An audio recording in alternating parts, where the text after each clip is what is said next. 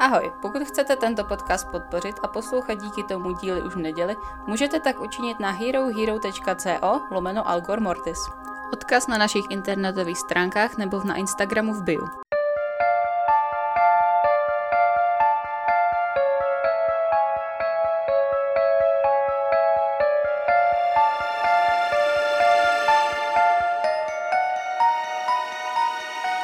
Raz, dva, raz, dva. Vítejte u 77. Asi jo. nebo 5. 77 nebo 75.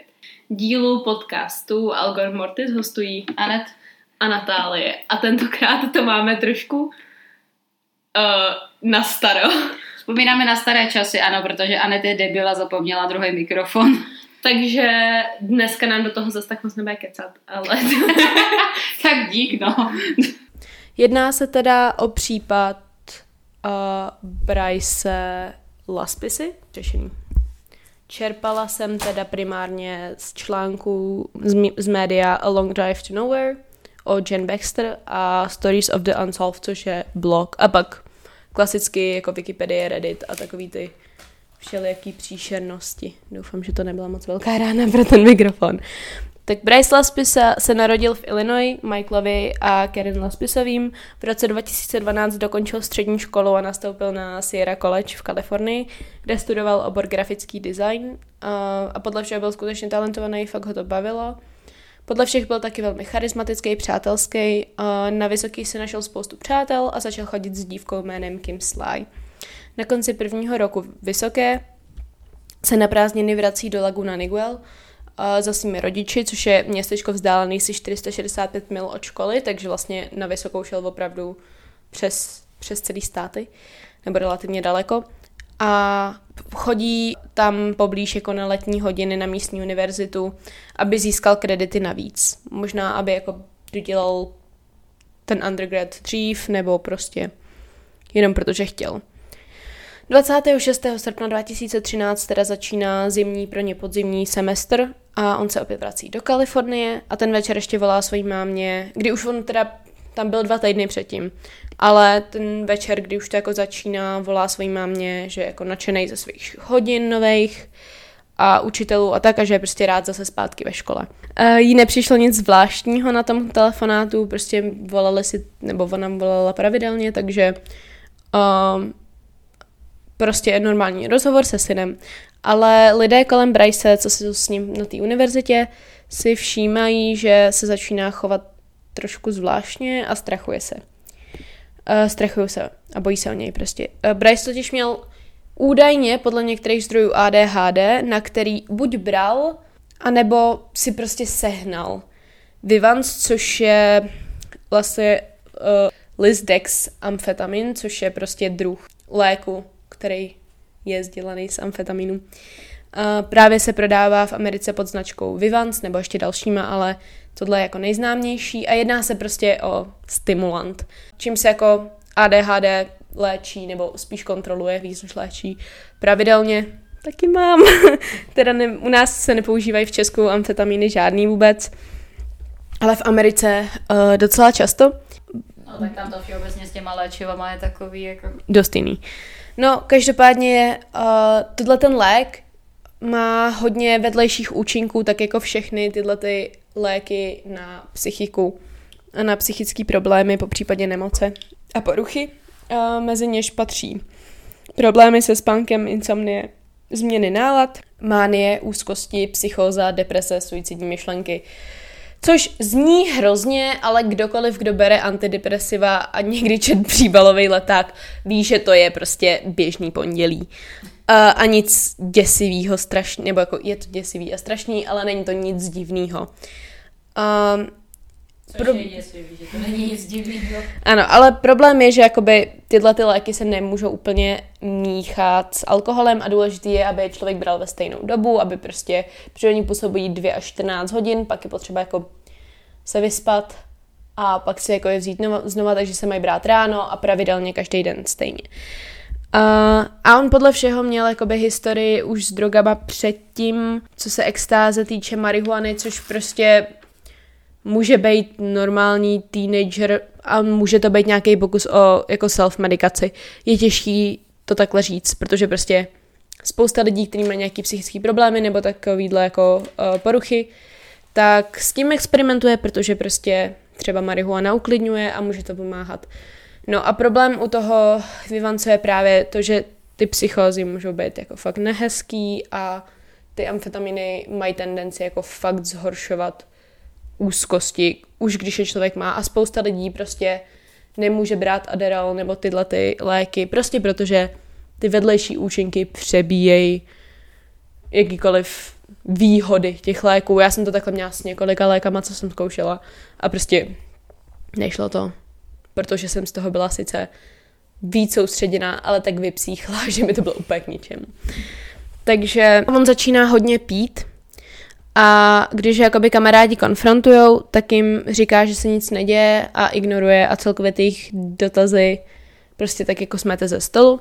A podle jiných zdrojů teda on sice nějaký tyhle problémy měl, ale Vivans neměl přímo na předpis a kupoval ho někde na tom kampusu, protože přece jenom je to jedna z těch drog v tom slova smyslu toho, že to nebereš, když to máš na předpis, který prostě pomůžou relativně spoustě lidí se soustředit, že to je jako známý tím, že studenti to prostě vezmou, když potřebují nějaký all-nighter půlnout. A prostě když potřebuji zůstat dlouho vzhůru o zkouškovém nebo tak. Uh, takže tato ta droga se prostě, nebo tyhle léky se prostě prodávají uh, relativně běžně na vysokých školách. Um, tak jako to máte s Adderallem, že jo, Xanax se taky prodává, prostě všechno to jsou dost často léky. No, uh, a Kim, jeho přítelkyně, se o něj fakt začíná bát a několikrát ho konfrontuje a snaží se mu domluvit a Bryce jako její starosti vůbec nechce poslouchat a 28. srpna, o dva dny později teda, píše, že mu, že jí bez něj bude líp, což jí docela vyděsí, protože za prvý to zní jako, že se s ní rozha- rozchází v tom víceméně lepším případě, v tom horším případě to může jako poukazovat na nějaký suicidní myšlenky až. A v tuhle chvíli si ty kamarádi jako uvědomují, že, bere, že bere tady tyhle ty léky a nějakým způsobem znají ty vedlejší účinky možný. No a jaký to hrozně vyděsí, tak prostě mu volá, ptá se ho, jestli se s ní jako rozchází nebo co se děje a on teda nakonec jí napíše něco jako, že jo, že se s ní asi rozchází. A kolem 11. večer volá Bryce svojí mámě z Chico, což byl což je jakoby několik, několik mil od té vysoké a tam má Kim byt. Takže on jí volá z toho bytu, je, jejího, kdy údajně on za ní přijel. Takže on jí údajně volá prostě z toho Kimi na bytu v 11 večer, kdy on tam za ní přijel. Nikdo moc neví proč, jestli to bylo, aby s ní jako mluvil o tom rozchodu, nebo aby se s ní jako opravdu rozešel, nebo ona ho tam pozvala, to přesně jako nevíme, ale vypadá to tak, že prostě jel nějakým způsobem konfrontovat ohledně něčeho, nebo si možná vyzvednout věci, jako těžko říct, že jo, všechno je možný. A Kim se nějak povede mu sebrat klíčky od auta a prosí ho, ať se prostě lehne, ať se vyspí, ať neřídí v tom stavu, jakým je. No a on zavolá svojí mámě, předává Kim telefon a říká prostě mámě předtím, že Kim mu jako nechce dát klíčky a že on prostě chce jet na kampus a tí, mu dá ty klíčky, bla, bla, bla. A jeho matka Karen teda uh, Kim říká, ať mu dá ty klíčky a nechá ho odjet, ačkoliv, ačkoliv Kim jí říká, že prostě nemá pocit, že on je ve stavu, aby byl v, v pohodě, aby řídil. A možná to třeba pochopila tak, že Kim je naštvaná, že se s ní rozešel nebo ho nechce pustit, přemluvit, aby s ní zůstal něco takového, těžko říct. No. Kim tady dává Bryceovi klíčky po tom rozhovoru s jeho mámou a on kolem 11.30 odjíždí. Ráno dostávají rodiče Bryce zprávu od pojišťovny, že někdo zavolal uh, o pomoc s jeho autem. Nebo s, jedno, s jedním z jejich aut, což je to jeho. Uh, oni tady jako volají Bryceovi, on to nebere, takže volají jeho spolubydlícímu, tam se dozvídají, že on se vůbec nevrátil zpátky na kolej a začínají se jako strachovat. A přes pojišťovnu se jim podaří zjistit, že Bryce volal v 9 ráno z malého města s názvem Buttonwillow. To je název. že jo, taky jsem se tomu smála. Psala jsem to asi čtyřikrát, vždycky to bylo jenom ha, Buttonwillow. Což je asi 350 mil jižně od Kalifornie a je to směrem k jeho domu. Je to směrem k tomu, kde bydlí. Jižně? South. Jo, to je jich, jo. Ano. Dobrý. Michael, což je otec Bryce, teda volá mechanikům, kteří se údajně snažili pomoct tomu autu, nebo snažili se pomoct tomu řidiči toho auta a dozvídají se, že teda, nebo co dozvídá, že údajně někdo v 9 zavolal, že potřebuje benzín, že mu prostě došel benzín a oni mu v 9.30 do, do, dovezli 3 galony, což je 11,5 litru benzínu. Takže podle všeho prostě jel celou dobu a nezastavoval, až mu úplně došel benzín a pak se zastavil, zavolal tu pomoc a to. No a muž jménem Christian, eh, který s Bryceovým otcem mluví, mu nabídne, že se po Bryceovi podívá, protože prostě cítí, že ten chlap je vyděšený k smrti. A když dorazí na místo, kde Bryceovi původně pomáhal a kde ho viděl naposled, tak tam Bryce je i s tím autem. On teda předává telefon Bryceovi, aby s ním mohli jeho rodiče mluvit. A rodiče jsou teda rádi, že je v pořádku, ale zároveň jsou dost zmatení a on teda říká, že, nebo on moc nemá odpověď na to, proč jede domů, ale tak nějak jako z něj vypadne, že se snažil jet domů. A nakonec se teda mluví, že Bryce dojede až do Laguna Niguel. Karen teda připomíná Bryceovi, ať se ještě nezapomene natankovat a řekne mu, že ho bude kolem třetí odpoledne čekat doma.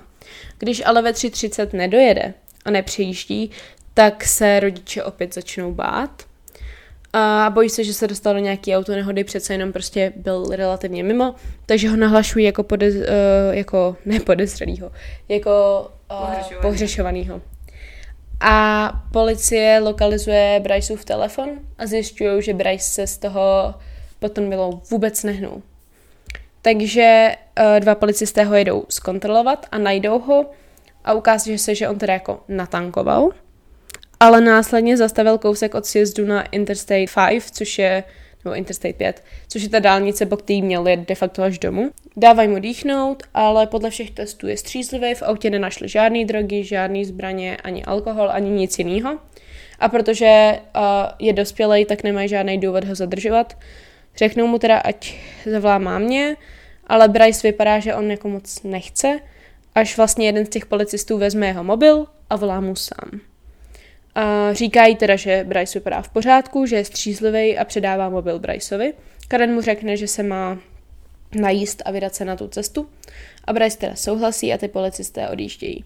A několik hodin, hodin poté projíždí Christian místem, kde Bryce byl s tou policií a on tam furt sedí. Christian tady volá Karen, aby jí o tom informoval a slíbí, že dohlídne na to, aby jako Bryce konečně vyrazil na tu dálnici a domů. Bryce se zastavuje ještě na té benzínce, dává si tam nějakou šťávu, kolu, něco takového soda, prostě nespecifikovaný.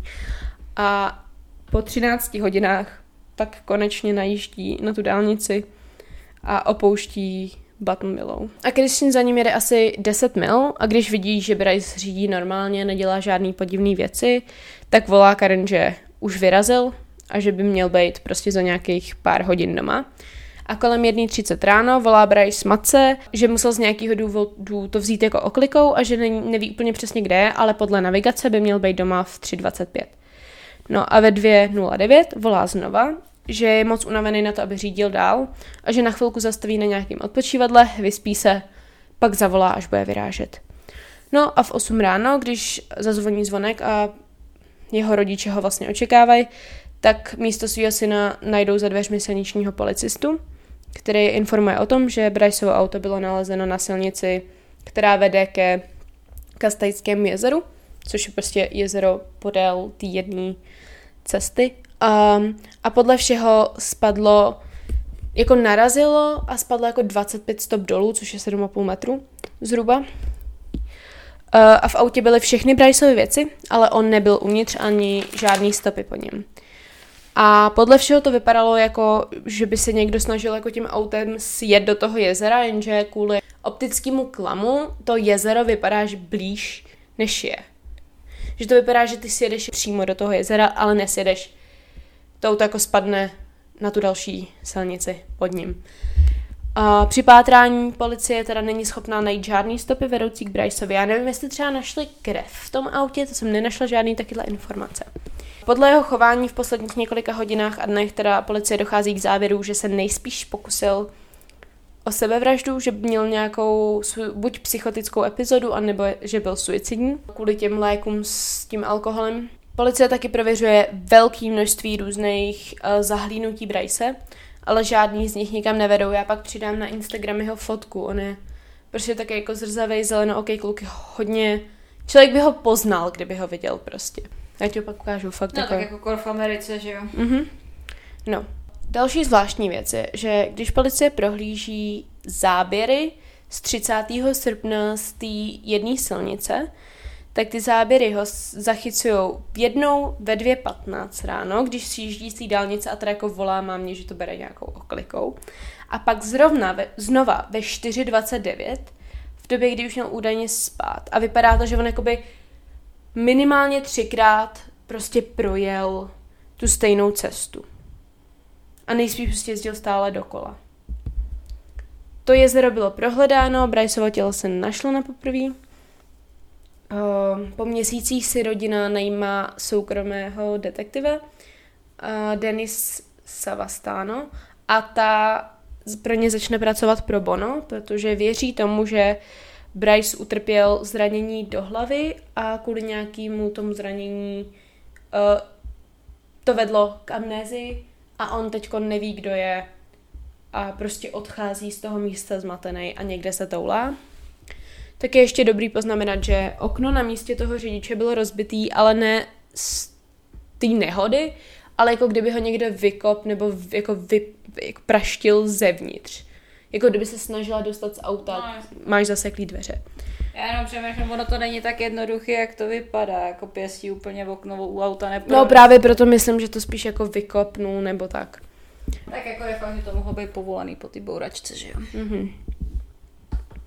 V srpnu 2015 si najímají specialisty na prohledání jezera pomocí zvukových vln a ani po 12 hodinách nenachází žádný nový důkazy. Rodina taky, myslím, že doteď nabízí 5000 dolarů za jakoukoliv informaci, která povede k nalezení Bryce. A máme jakoby tři hlavní teorie. Těm se pak jako postupně budu vyjadřovat.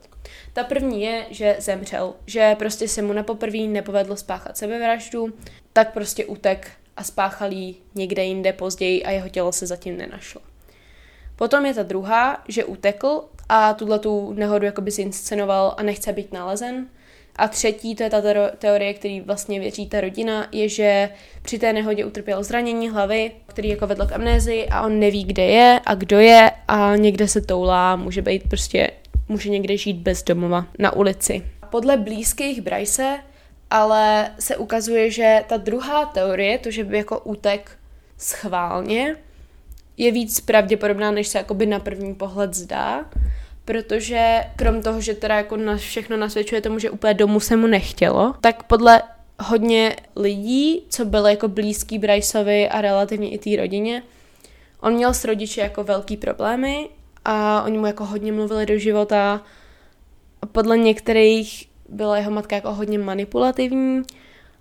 Už od dětství mu ať už psychicky nebo fyzicky ubližovali, každý říká teda něco trochu jiného, tak jako nevím, jestli je to pravda, to je prostě to, co jsem našla, že spousta lidí říká a on se prostě rozhodl téct. Další věc je, že podle jeho matky dostal Bryce to léto od ní náušnice eh, s diamantem, což bylo jako rodinný dědictví, který toho 28. údajně dal svýmu kamarádovi, že už jako nechce. Což mi přijde jako strašně zvláštní chování, a jako moc nevím, proč ona to furt omílá. A jakoby taky nevím, nakolik je to pravda nebo ne. Hodně lidí tyhle ty náušnice jako zmiňuje, ale to by tak jako spíš podle mě poukazovalo na nějakou tu sebevraždu víc než No jako je fakt, že kdyby utek, tak by si je asi nechal třeba je prodal někde. To by na něj, jako, jestli to byly nějaký extrémně drahý, tak třeba by je hledali potom. Mm, právě no. A všimli by si ho je hodně zvláštní chování té jeho matky, protože vlastně o tomhle případu vznik ne jako dokument, ale takový to Disappeared. Je to prostě seriál, kde se mluví o různých lidech, který zmizeli a on, ta jeho matka se v tom jako v seriálu nebo v tom díle chová tak jako zvláštně a říká, že v žádném případě on by jako neutek že musí prostě buď být mrtvejt, anebo se muselo něco stát a neví, kde je, že jako v žádném případě by neopustil její rodinu a takhle. Že to jako vyznělo... Na druhou stranu to říkají všichni vždycky o tom. No, ale to je přesně to, že mně přijde zvláštní, že ten kluk měl už jako historii s drogama, měl nějaký jako menší zápis v rejstříku, záznam v rejstříku. Očividně teď posledních pár dní nebo týdnů měl problém s alkoholem a s, opět jako s drogama. A přijde mi, že ať už toho člověka znáš sebe víc, tvrdit, že tenhle člověk se prostě nemohl sebrat a zdrhnout z nějakého důvodu mi přijde blbost.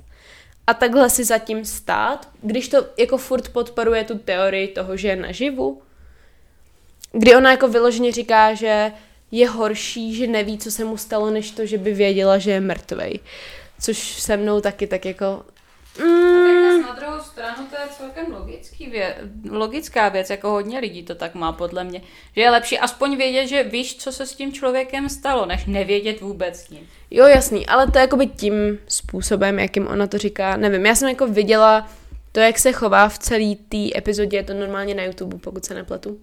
Nevím, ten, ten táta ne, na mě neměl takový jako vliv jako ta ženská. A právě až ve chvíli, kdy jsem jí viděla, jak mluví a jak jako mluví o něm, tak jsem začala vyhledávat ty teorie další, vedlejší, který mají lidi kolem. A ona furt jako tvrdí o tom, že, ten, že byl jako hodný kluk, a když někdo třeba se jí ptá na to, jestli prostě měl nějaký problém s drogama nebo tak, tak ona říká, že prostě tak jako každý teenager, a kde jako jo, kde jaký teenager prostě zkusí marihuanu nebo extázi nebo něco takového, ale nemyslím si, že rodiče se na to dívají stylem tak jako každý teenager. A celkově fakt celou dobu, když jsem se na to koukala, jsem měla pocit, že jí víc záleží na tom, aby všichni tu její rodinu viděli jako, jako pospolitou a bezproblémovou, než aby ho našla což prostě mě osobně bylo fakt nepříjemný. Zase jako na druhou stranu je to člověk, který prostě ztratil blízkou osobu svého syna a možná se chová zvláštně a chce si jako udržet tady tu myšlenku na svého jako dokonalého syna, tak jak ho znala a tak jak si ho představovala. Přijde, že je možná ono, že ona si ho prostě ho měla za toho dokonalého syna, i když jemu to mohlo být třeba nepříjemný. Jo, ale jako zároveň stejně tak přesně tohleto chování by mohlo sedět i k tomu, jestli oni jako byli abusivní, nebo speciálně ona, jestli nějakým způsobem tam byly nějaký problémy uh, jejího vztahu s ním, tak... Tak ono to prostě mohlo být, že, že mu nastavila nějaký prostě hranice, Bůh ví kde. Tu vysokou si vybral, aby utek z domova, aby se fakt dostal co jako nejdál od nich. Ona prostě jakýmkoliv způsobem odmítá přiznat, že jemu se jako cokoliv dělo, že kdyby měl jakýkoliv problém, takže by to vždycky řeknul, což mi přijde jako velký bullshit, protože... To taky říkají všichni, ale no. to prostě... Takže, rodiče, jo, jo. Jako, jo, my máme s dětma dobrý vztah a říkáme si všechno, jo, to určitě. Ale fakt mi jako z tohohle případu mám dost pocit, že já teda pevně věřím tomu, že ta rodina ho furt chce najít a pevně věřím, že jako jsou z toho zničený, ale taky si myslím, že on měl spoustu důvodů, proč minimálně v těch 18-19 letech měl chuť se sebrat a zdrhnout. A je možný, že se mu to povedlo, protože je možný, že prostě fakt tady tu nehodu jako zahrál a uh, někdo si ho tam vyzvednul a prostě někam utekli. Těžko říct, no, ale prostě od té doby o něm nebylo vidět, slyšet. Na druhou stranu, já myslím, že už jsem to říkala u toho u toho cápka, co jsme z toho baru, teď si nespomenu, jak se jmenoval. Brian... No, byl to Brian. Adam? Ne. No, no Brian. Takže jako zdrhnout a začít život s novou identitou není až tak jednoduchý, jak by se mohlo zdát. Jo? Zvlášť prostě v 21. století, což tenhle případ je. Je to známý případ, ten kluk vypadá hodně jako specificky, že byste ho poznali na ulici, fakt v tu dobu, kdy se to stalo, všude byly letáky a takhle. Přijde mi zvláštní, že by si ho jako nikdo nevšiml. Jako leda, že by odjel do jiné země, že jo, úplně. Že by třeba do Evropy nebo do Jižní Ameriky nebo tak. No, to jasný, ale tak to se taky jako blbě dělá, že jo. Kor, když u se, jestli u sebe jako neměl ani pas, nic. Musel by být hnedka připravený falešný doklady, což by znamenalo, že to plánoval už nějakou dobu. Což jako zas neodpovídá tomu chování toho pití a těch drog, protože člověk by řekl, že pokud se snažíš takhle jako zdrhnout nebo plánuješ nějaký útěk, tak se budeš chovat co nejvíc normálně, to jde.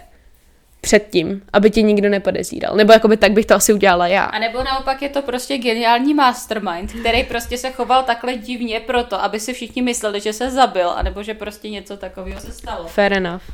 A aby si prostě hledali mrtvolu a nehledali ho živýho, že jo? Dobře, takže až zmizí Anet, tak víme. Ne, já spalšuju vlastní smrt pořádně, ale... To mě vůbec nepřekvapuje.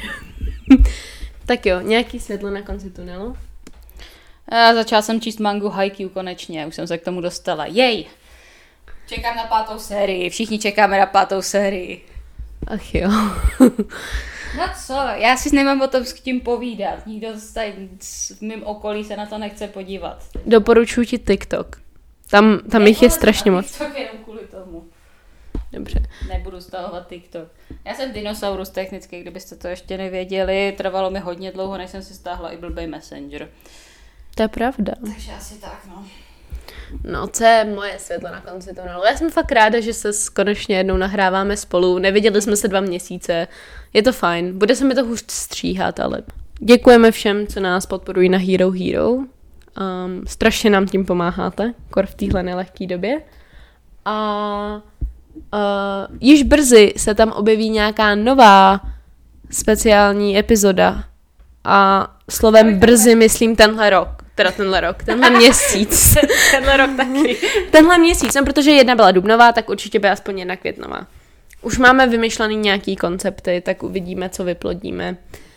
Minimálně to bude stejně špatný, jako minule. jako my jsme se bavili. Já jsem se tak moc nebavila, když jsem to jako stříhala, protože ticho. Ticho. Náhodná věta, která vůbec nedává smysl. Ticho. A já prostě jenom, hej, tohle jsme nahráli, tohle mám dát lidem, jako děkuju, to není děku... No. Jako vy jste poslouchali s těma černýma historkama tři čtvrtě hodiny, to myslím bylo, ne? Něco přes 40 minut. A nahrávali jsme to kolik? Hodinu a půl? Ne, hodinu 20 asi. No, no tak skoro, no. Ale zase jako A by... pak, že já jsem puntička, že jo? Vidíte to. Ne, ne, ne. Ale zase jako spousta těch věcí bylo, jakože fakt třeba párkrát jsme takový stopovali a byly tam prostě takový keci, pak jsem tam začala jinou historku, než jsem pak ti dala. No, pokud chcete nás dvě slyšet hrát uh, černý historky, je to skutečně zážitek, um, tak si nás můžete pustit na Hero Hero. Uh, je to fakt sranda. Určitě budou ještě nějaký, protože máme rádi černé historky. Jo, a mě to fakt bavilo, jakože. Bylo to takový jako, nepotřebuju na to moc mozkových buněk. Já Zas nemám tak. s tím hrát za normálních okolností, takže já si to užívám. Se mnou nikdo hrát nechce, protože jsem fakt dobrá. Údajně. Ty, nevím, nevím, proč jsem to neprokázala u téhle hry, ale normálně jsem fakt dobrá. Přísahám. To jenom tentokrát mi to moc nešlo, protože jsem si nemohla vzpomenout. A pak, když mi to došlo, protože ty jsi No dobrý, uh, tyjo, tady takový teaser. Hrozný. No to je jedno. Takže pokud tenhle ten chaos chcete slyšet tři čtvrtě hodiny v kuse, tak neváhejte a běžte. No a děkujeme všem, co nám posílají svoje domácí mazlíčky, to je taky fajné. Já z toho mám vždycky radost. No. No. furt mě to neposlala. Něco jenom pro mě. a tímto se s vámi loučíme. Příští týden vůbec netušíme, co budem. A při troši štěstí se teda uslyšíme příští týden. Tak ahoj. Zdar.